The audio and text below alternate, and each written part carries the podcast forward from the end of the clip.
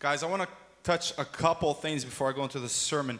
Uh, I, I, I practice one thing, and I've always done this with sermons, but I started practicing this with testimonies. Take notes when people say testimonies. I just want to share a couple thoughts or a couple tests, uh, a couple things that I got out of our sister's testimony. First and foremost, since racism is a, a topic right now, the least racist person that's ever walked on this planet is Jesus Christ. The second least is Satan. All right? And I love how one preacher said it. It's not a skin problem, it's a sin problem. He doesn't care who you are, he wants to kill you. He wants to, to trick you, to lie to you, he wants to deceive you. That's his whole sole purpose. All right? Two things, uh, Vera, I want to th- just thank you so much because I've heard a lot of young people's testimonies. One of the greatest things she did on her testimonies, she didn't blame her sin on anyone else. How many times did you have someone walk out here and say, Well, uh, the parents, the church, the judgmental, the, the culture did this to me? You know, I remember I was talking to a young man and he was living in sin and he was blaming his issues on his mother. He was telling me this, this, and this, my mom's this, and this, this. And to be honest with you, knowing his story, he, he had a really good justification of it. But I looked at him, I said, when you stand at the judgment seat of Christ, do you actually think that's going to be a good enough excuse? Do you think God's going to look at you and say, you know, I understand, I'm buying your excuse. Do you actually think that's going to work? Our sin is our sin. The only people are going to accountable for our sin before God is us. Accept that. Learn that. And that's the only way you can get better is when you realize that it's yours. And then the last thing that I love, and I'll always take this, I'm not a fan of these teachings of healing and freedom from sin when it only happens for a couple months. God healed you, He freed you, but somehow you go back in there. Listen, if the Son of Man shall set you free, you shall be free indeed. Period. The question is did you ask Him to free you? Or you're trying to do it on yourself or on your own? I am the first one to tell you in my life when God set me free from sin, from certain sin, I have never gone back. Not because I didn't want to, not because because he set me free. All sin. Our God, Jesus Christ, he is powerful enough, he's good enough, he is gracious enough to do that to you too. He is. Amen. Let's turn to scripture. I was going to do this whole thing about Moses. I was going to do uh, chapter 3 and 4. If you have Exodus, uh, turn to chapter 3. And the second I started writing this sermon, I only got to five verses. So I'm going to read the first five verses, and then we'll cover those. I'm going to read Exodus chapter 3. Now Moses kept the flock of Jethro, his father in law, the priest of Midian. And he led the flock to the backside of the desert and came to the mountain of God, even to Horeb or Horeb. And the angel of the Lord appeared unto him in a flame of fire out of the midst of the bush. And he looked, and behold, the bush burned with fire, and the bush was not consumed. And Moses said, I will turn aside and see this great sight, why this, the bush is not burnt. And when the Lord saw, he turned aside to see. God called unto him out of the midst of the bush and said, Moses, Moses. He said, Here I am, or here am I. And he said, Draw not nigh hither, Put off thy shoes from thy feet, for the place whereon thou shalt stand is holy ground.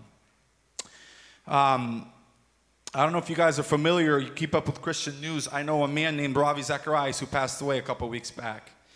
And I don't know how you guys, when you study certain preachers, I like, I don't know why, I've always had a season. Whenever I like somebody, an author, a preacher, I will engulf myself with them until I am sick of them. I don't know why. I will study their stuff, I'll read their material till I can't know more, or it becomes repetitive. All right? If I can read, if I can, and I remember it was like four or five years ago, I, I just moved here, I had this whole infatuation and love for Ravi Zacharias. And if I can state his whole life or his whole purpose of what he did or his theme of everything he did, his whole ministry is what is your purpose for life? You know? Why are you here? I'm going to go a little deeper, and he always touched on this. Why did Jesus Christ die for you? I know we can say the easy answer of love, but I want you to ask yourself personally why? What's your purpose? Why are you alive? Why are you here tonight? Why are you in the family? Why are you in the church? Why do you profess Christ? And I want to talk about Moses and I want to talk about his life in here because this is true for me. You know, uh, understanding the value of who we are. You know what the greatest thing about Christianity is? Is we understand the value of life. That's why we're pro pro life, uh, against murder, against anything like that. Not because we're worth something, but the price that was paid for us is worth something. Our value, what I'm worth. Listen, I am worth everything because of who Christ is, because He paid for me. Not because I have a talent, not because I have something to offer, but the wealth and worth in Jesus Christ is my price tag.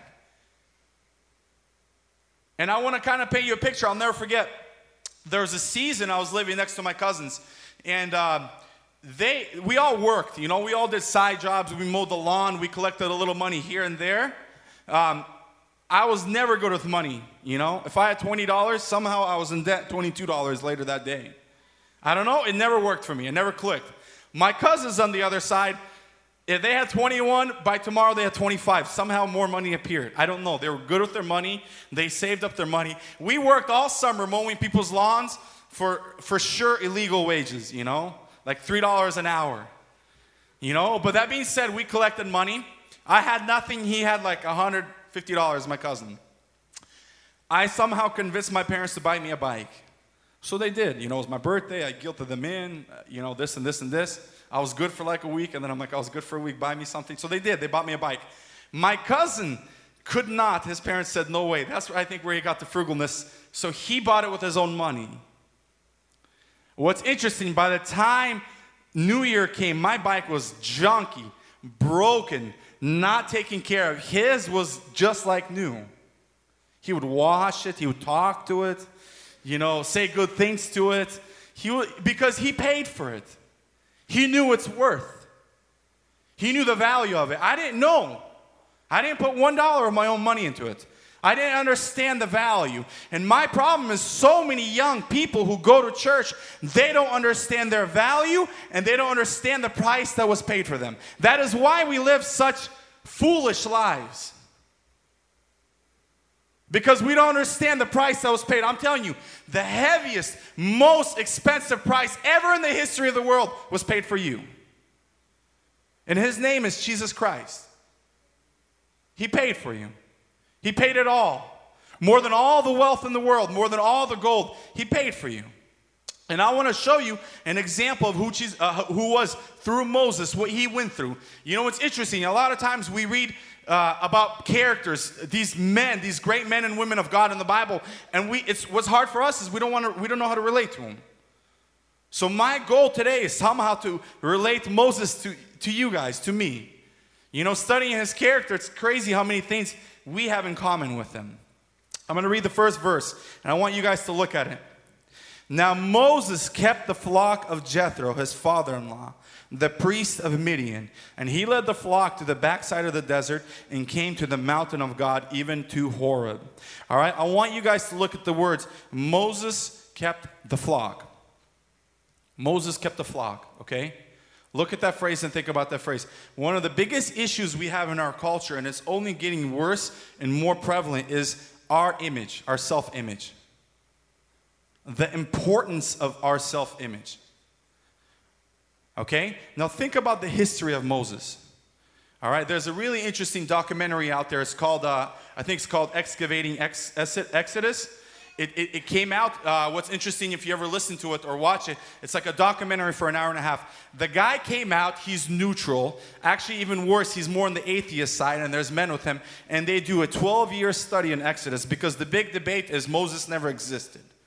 You don't see him in the history of Egypt and this. And they started digging around and they started looking for stuff. Pretty much at the end of 12 years, they proved to the whole world that Moses was real. That you could see it in the history of Egypt, in the hieroglyphs, in the history of the nations. They proved the time period and everything. They didn't try to, but God's faithful and they did. To the point where the guy who did this whole documentary became a believer because of this. But what's interesting is when you look at Moses, when he be, grew up the first 40 years of his life, he was like the, the hot guy in town. He was successful. He went to the greatest university in the greatest time period, in the, the most knowledgeable time period. Think how smart Egypt was. To this day, we don't know how the, the uh, pyramids were built. To this day. We built stadiums, we built everything, but we don't know how they did it. Their chemistry was so far more advanced than ours. They embalm a person and the guy looks good after 3,000 years. We don't know how to do that. To this day, we can't figure it out.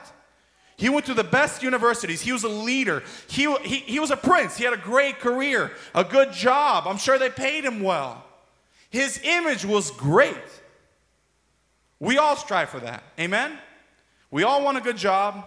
We want to look good. And if you don't believe me, I'll go on your social, social not social security, social media. I, I don't have anything, so this is like Spanish to me. But we all want to look good, do we not? Who doesn't? Raise your hand. Yeah, right. We had one. He goes to my youth. He's not Slavic Christian Center. I'll rebuke him later. but what's interesting is when you read that, think about what I just read. Think about it. Moses kept a flock. Do you know the worst job you can have in Egypt? Shepherd to the point where it says in Egypt that they despised them. They hated that. They couldn't live next to a shepherd. He went from being top guy to being having the worst, most embarrassing. Think about the most embarrassing job you can have and, and then multiply that, and that's what Moses went to. What's interesting to me in my life is I have two things in common with Moses extremely loud and obnoxious. Moses is extremely loud and obnoxious. How I know that? Because after three months, his mother couldn't hide him because he was so loud and obnoxious. That's where she sent him out on the little casket or the basket or whatever you want to call it. You know, I always wondered back in the day, what are the best qualifications to be a speaker? It's not they're a good speaker, you just have to be loud. You know, Moses spoke to over 2 million people and they heard him. All right, the second was the embarrassment of image. All right? And I've never shared this before. When I went to Florida, when, I mean, when I lived in Florida, I was an investment banker. I had a great job, I had beautiful offices. I was a somebody. I really was. I wore nice suits. People were impressed by me. People always asked me advice. People loved talking to me because I could talk to them. And I moved here and I started working as a clerk at a Russian store. You know how hard it was for me to talk to my friends in Florida? And they said, Well, what are you doing over there now? I would admit, I, I would lie. Well, I don't know yet, I'm in between careers. because my image, my image was shattered. I worried about how people perceived me. I, to be honest, I worried about that more than what God worried about. Listen, you want to find out your purpose in God, you want to find out your call and your ministry, stop worrying about what people think about you. Stop worrying about your perception your success, how much you know, what you know. I went from a master's, uh, two bachelor's degree, beautiful office overseeing the ocean to literally canning, putting stuff up in the, uh, in the store. Trust me, the pay difference was huge too. I couldn't lie about that. But I know one thing God did it for His benefit, for His purpose, for His glory. Because I got to a point where it was so embarrassing, I had nothing to show off. I had no boast in me. All I, I just stopped showing myself off and I said, started saying how great Jesus is. Like it literally changed that. It used to be I, me, I, well, I learned this in my education, or I can debate this. What do you know? You know, I'm fumbling millions of dollars for people, you know? Now I'm fumbling cans. So the question is I have you first and foremost. What is your image? Why are you worried about your image? And where do you want to go with that? When people look at you, do they say, wow, God speaks to that person? He is filled by the living God, the Holy Spirit. Or what do they say about you? What do you want them to say about you? Because I know one thing Moses had to deal with that. Think about coming back 40 years later. All his friends, the people he grew up with, the princes, the, the, the successful people, they looked at him. He was a nobody, he was a shepherd. The worst of the worst. Would that bother you if you lost all that? How would you perceive that? How would you accept that? If God was willing to take all that away from you, would you be okay? The problem is, most of us won't. That is why God doesn't use us. That is why we'll never forget, figure out our, our purpose. What God wants for you, what He really wants for you, is because we are not willing to give up our image. We're not willing to give up our dreams, what we desire. We're not. And here's the truth my dreams and my desire was good. I had no evil there. I wanted to serve in the church, be super rich, have a family. You know, that was my dream. I, I, I don't see anything wrong with that. But the million dollar question is if God wants that God in your life, are you willing to give it up? Are you willing to ruin your image for the glory of God? Let's go to point two. Verse 2. And this is, I would say, if you're going to get anything out of this whole thing, this is going to be the most important. I want to read verse 2. And the angel of the Lord appeared unto him in a flame of fire out of the midst of the bush. And he looked, and behold, the bush burned with fire, and the bush was not consumed. Now, there's a lot of debate of what this represents or who the angel of the Lord is. Most theologians lean on the pre incarnated Christ. And because of this bush, the bush was with fire and the bush was not consumed. Okay? One of the biggest issues I see with young people is, is their knowledge of or image personal. I'm not talking about what Ilya said or what Dennis said or whatever preacher or what Ravi Zacharias says. Their personal image of who Christ is in their life.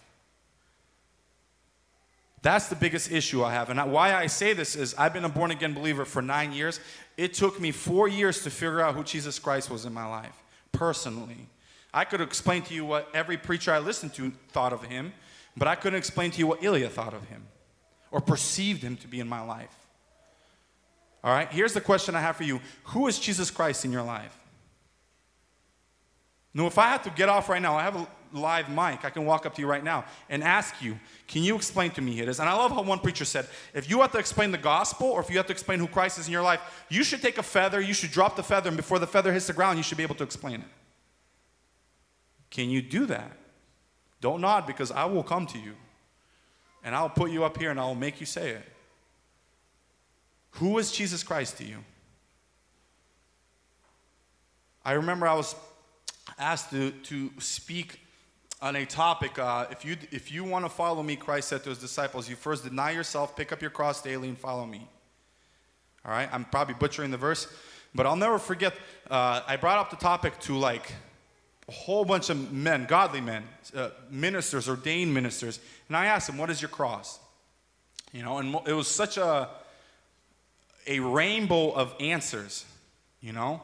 And I realized one reason why we don't know what it means to pick up our cross. Because of the first part, and I think God had to preach about it, it's called denying yourself. We don't do that. All right? I love how one, this is the only good answer I ever had. The cross is up there, right? On the, on the ceiling. Think about the cross. Uh, you always see that it's popular to wear the, the necklace with the cross. Think of what the cross represented in human terms. I dare you to go on, I'm sure you can find on Amazon, find a little miniature electric chair that they use for, for killing people and wear it around your neck. That's what it represents the cross. Capital punishment represents murder. That's what it represents.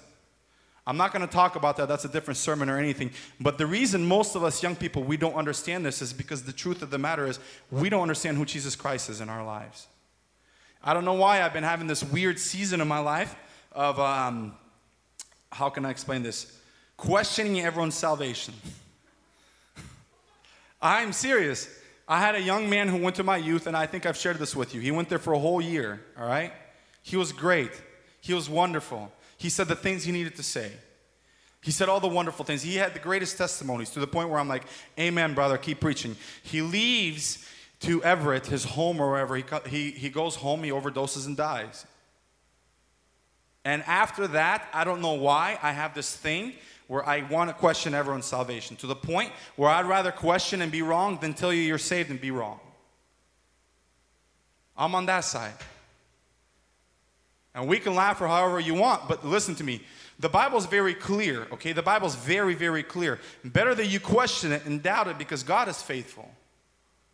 It has, it's, it's extremely, if you study it, it says this you doubt, you have problems, God is faithful, He'll answer. But how many times does it talk about people who thought they were saved and they weren't? Talks about that too. Lord, Lord, we did this in your name. We did miracles in your name. Depart from me, I've never known you, you workers of iniquity. But what's interesting to me was I'm still in this season. I, have been thinking and talking about it for two months. Man, I've questioned a lot of people, you know, and I'm, I'm like very adamant. I'm like, you're not saved. You don't know the Lord. Nope. You know? And I wondered, and, and you know what? God revealed to me, and He showed me that what I was doing, the motive was right, but the, the, the direction and the thought and the words I was saying were wrong. Okay? Because most people I attacked, they went through a hardship in their life and they fell back into sin. You know, I attacked a man who went through a hardship with his child and went back into sin. And this is how God revealed to me. The problem is not your salvation. That's not the conversation. The problem is who Jesus Christ is in your life. You go through a hard season in your life. The girl doesn't like you. The boy doesn't like you. Something happens in your family. Some death happens in your family. Where do you go? What do you do? Who do you run to? That's going to tell me more about your life, who Jesus is in your life, than anything else. When hardship happens, who do you run to? Now, we can debate the salvation question all day long. The big question is who Jesus Christ is in your life. Because you can pronounce, you can profess, you can sit here and do worship, choir, you can do whatever you want. You will never, ever be effective for God until, listen, until you know who Jesus Christ is in your life. Think about this. Uh, look, I'm going to keep reading. Think about what Moses did. He saw this. Watch, I'm going to read verse 3. And Moses said, I will turn now aside and see this great sight. He sees this bush, it is not consumed. Think about this. Trials come in your life, you trust in Christ, you're not going to be consumed. What happens is you don't trust Christ, you're going to be consumed by some kind of sin, some worldly thing. You're going to leave the church. Everyone here knows somebody who left because of some reason. I don't care what their excuse was. They left. What I love is Moses is so attracted by this. He's like, I want to go there. I want to go to see this great sight. You know, we talk about some of the questions that were brought up about division and racism and, and, should we be on this side or this side. Listen to me. The issue in America is the church. No one looks at the church and says, Look at that great sight. Let's go over there. Ask yourselves, are you one of those people? Do people look at you and say, Man, that's a man or woman of God? He is filled by the living God. I want to go talk to him. I want to tell him my problems. I want to show everything to him. I want to talk to him. I just want to be around him. And what's interesting is we all know people like that. There are people at your youth, at our youth, that you could just see people want to talk to. They want to take them out to lunch. I love how my pastor, he, this is how he compares pastors. It's like if I want to go out to lunch with him, I think he's a godly man, you know? There's certain godly people that we run away from. Do we not?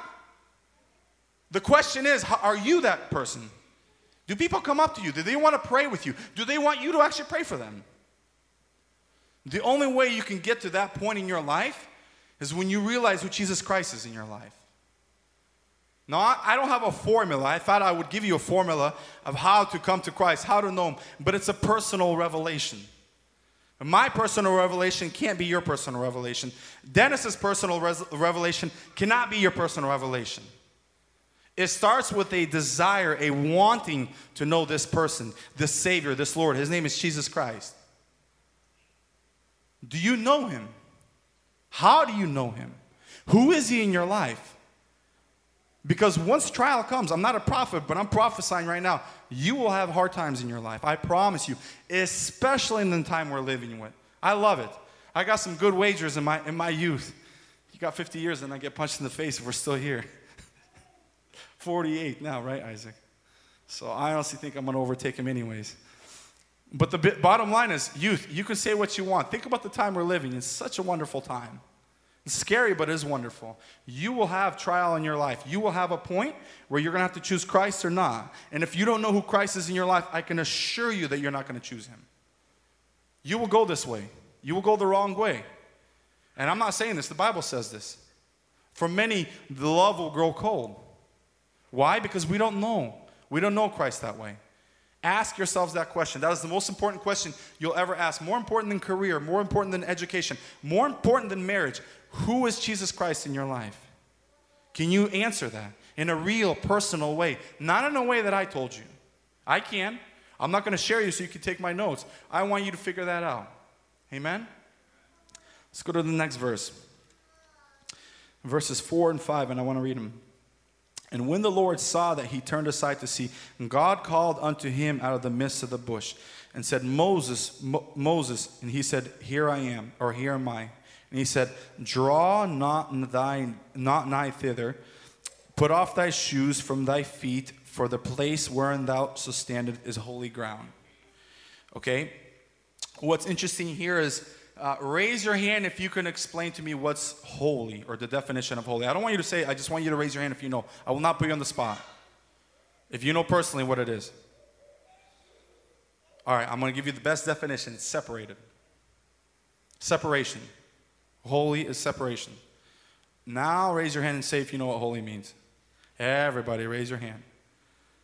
Okay? Here's the interesting thing is most theologians I ask, and I say, what is holy? And almost all of them know what it means. Here's the million dollar question is what is unholy? What is unholy? What is unholy in your life? See, that's a huge, huge underlying issue in our generation. Incredibly huge. We don't have a definition in our lives what is unholy, a personal definition. Well, look, I can't speak for everyone. I'll, I'll speak for myself. I do.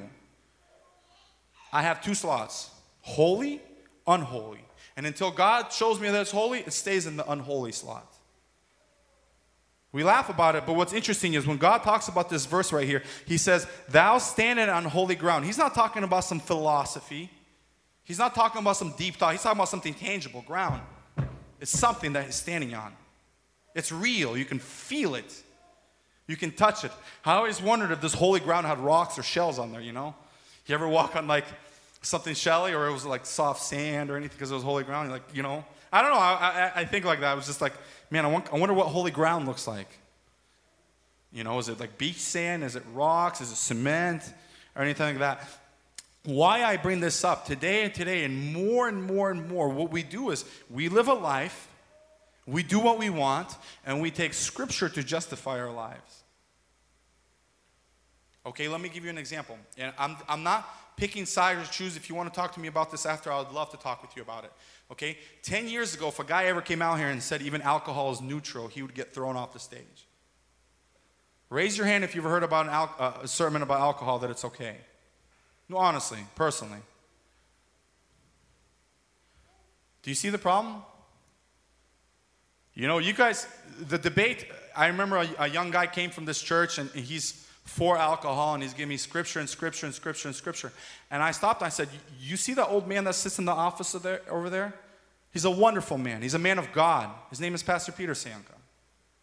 He's the head pastor, he's the senior pastor. I believe, as much as I believe in Jesus Christ, the same faith I believe that he made him the senior pastor of this church. He believes it's sin. That's the end of the theological question. That's the end of the theological debate, period because the senior pastor says it's sin. That's it. Done. Donezo. End of the conversation. If you're drinking, you're sinning. I can give you more verses in the Bible that talk about rebelliousness than alcohol. Period. Good or bad. And I'm giving you one example. See, the problem with our generation, and I love this about the old generation, the biggest respect I have about the elder generation is they read a verse and they said, you know, maybe I don't know the Greek translation, but I'm going to take it by faith. What it says, I'm going to live by it. We we want to dig deeper, deeper, figure it out. If it's not on our side, we'll make it on our side. We'll find verses to back up our lifestyle. When was the last time you read something in the Bible and you said, you know what, I'm going to take it the way it is? Better, better that you take something by faith, live it in your life, and be wrong, but you're firm, than go here and back, here and back, here and back, because that's our generation. We're wishy washy. We're like the tree blowing in the wind because we never made a definition in our lives of what is unholy, what is sin in your life. Think about this. what you watch. Raise your hand if you don't watch TV. At all. No YouTube, nothing. Oh, dude. That's an easy debunk. All right? What do you watch? What do you watch? It's okay. He's the first, I'm not, he, he's too young to come out and repent. he doesn't know. He's sanctified by our, our brother Sergi. That man is going, the little man's in heaven as we speak. All right, but why I talk about this is, now ask yourselves, who knows the show Friends? Who knows the show Office? Is it a sin? Don't speak, please, rhetorical question. No, I'm asking you personally, is it a sin? Is it a sin in your life? What is sin in your life? What about music? Where do you draw the line in your life on music? You know? This is a per- listen, guys. I'm not talking like a group or a church or what I'm right. I'm beginning to learn that my personal conviction is my personal conviction. But it's very clear. The Bible is very clear. Everyone, be convinced in your own mind. The problem is we're not convinced in our own mind. Whoever comes up in the pulpit convinces us. That's the sad part. We don't have a conviction in our life about what we watch and what we do. If this guy's doing it, we're okay because he, he, he's, he's a leader in the church. Learn to make boundaries in your life. Learn to have two boxes holy, unholy. That's it. And here's the, the only advice I'll give you personally. If you don't know, put it in the unholy box. Better that it is unholy till it becomes holy than holy and then you find out it's not holy. Try that in your life. Look at everything. What you watch, who you talk to, where you go, what you do, what you listen to is huge, huge what you listen to. You can say whatever you want. Music influences all society, all culture. It influences. And says, I don't know, like, I've heard some Christian songs. I call them Christian songs. Like, I wouldn't listen to that when I wasn't Christian, you know, let alone now. I'm, again, it, be convinced in your own mind. But at least by God's grace, be convinced. Quit having someone else convince you. Let the Holy Spirit do it for you in your life. That's all I want you to know. Listen, personally, who Christ is in your life. Quit worrying about how you look and then be convinced in your own mind. Those are three things that Moses had to go through, that we go through before he could take two million people and lead them by the grace of God. So the question is will you do that? Are you willing to be that person? I'm not saying you're going to become some president. I hope we do get some presidents out here. I don't think you guys are that bad of a crowd. There's way worse, I'll tell you that. All right? But the bottom line is the bottom line is what about your family? How what kind of mother are you going to be? What kind of father are you going to be? What kind of husband and wife are you going to be? What kind of person are you going to be in the group of crowds or your friends in school? Will you be more like Moses or are you going to be worried about how you look? Can you tell someone about Christ in your life? In literally a drop of a feather. I can. By God's grace, I can. Let's stand up. We're going to pray. Listen, I don't know you, I don't know your lives. I know a lot of my youth. It's amazing how I don't leave for that long and it's like a whole new youth. Listen, the biggest question is who Christ is in your life. If you don't know, if you can't answer that right now, I question your salvation. Yeah, I told you I'm trying not to question, but I question it because how do you know who, if you don't know Christ is? How can you say you're saved if you don't know who Christ is in your life? We're going to pray. If you want to come up, we'll pray with you. You don't have to come up on stage. You can come out here. We'll pray with you. Dennis will pray with you. Uh, my brother Danny will. Andre, Peter. These brothers will come and pray for you. All right? If you don't know who Christ is, the only thing you have to do, this is the only qualification, he says, ask, seek, and you'll find. That's all you need. There's no edification. There's no uh, reading a certain book. There's nothing I can give you. All you have to do is ask Jesus Christ to come in your life. Ask Him. Ask Him. Like, Lord, have you ever asked that in your life? Reveal yourself to me. Show yourself to me. I want to know you. That's all you have to ask. And I promise you, as the Lord is my witness, and by the Holy Spirit, if you ask with a sincere heart, He will open. If you doubt in your life right now, He will make it because it is not our faith, it is His faith. He's the one that's faithful. If you want to come out, we'll pray with you. Let's pray.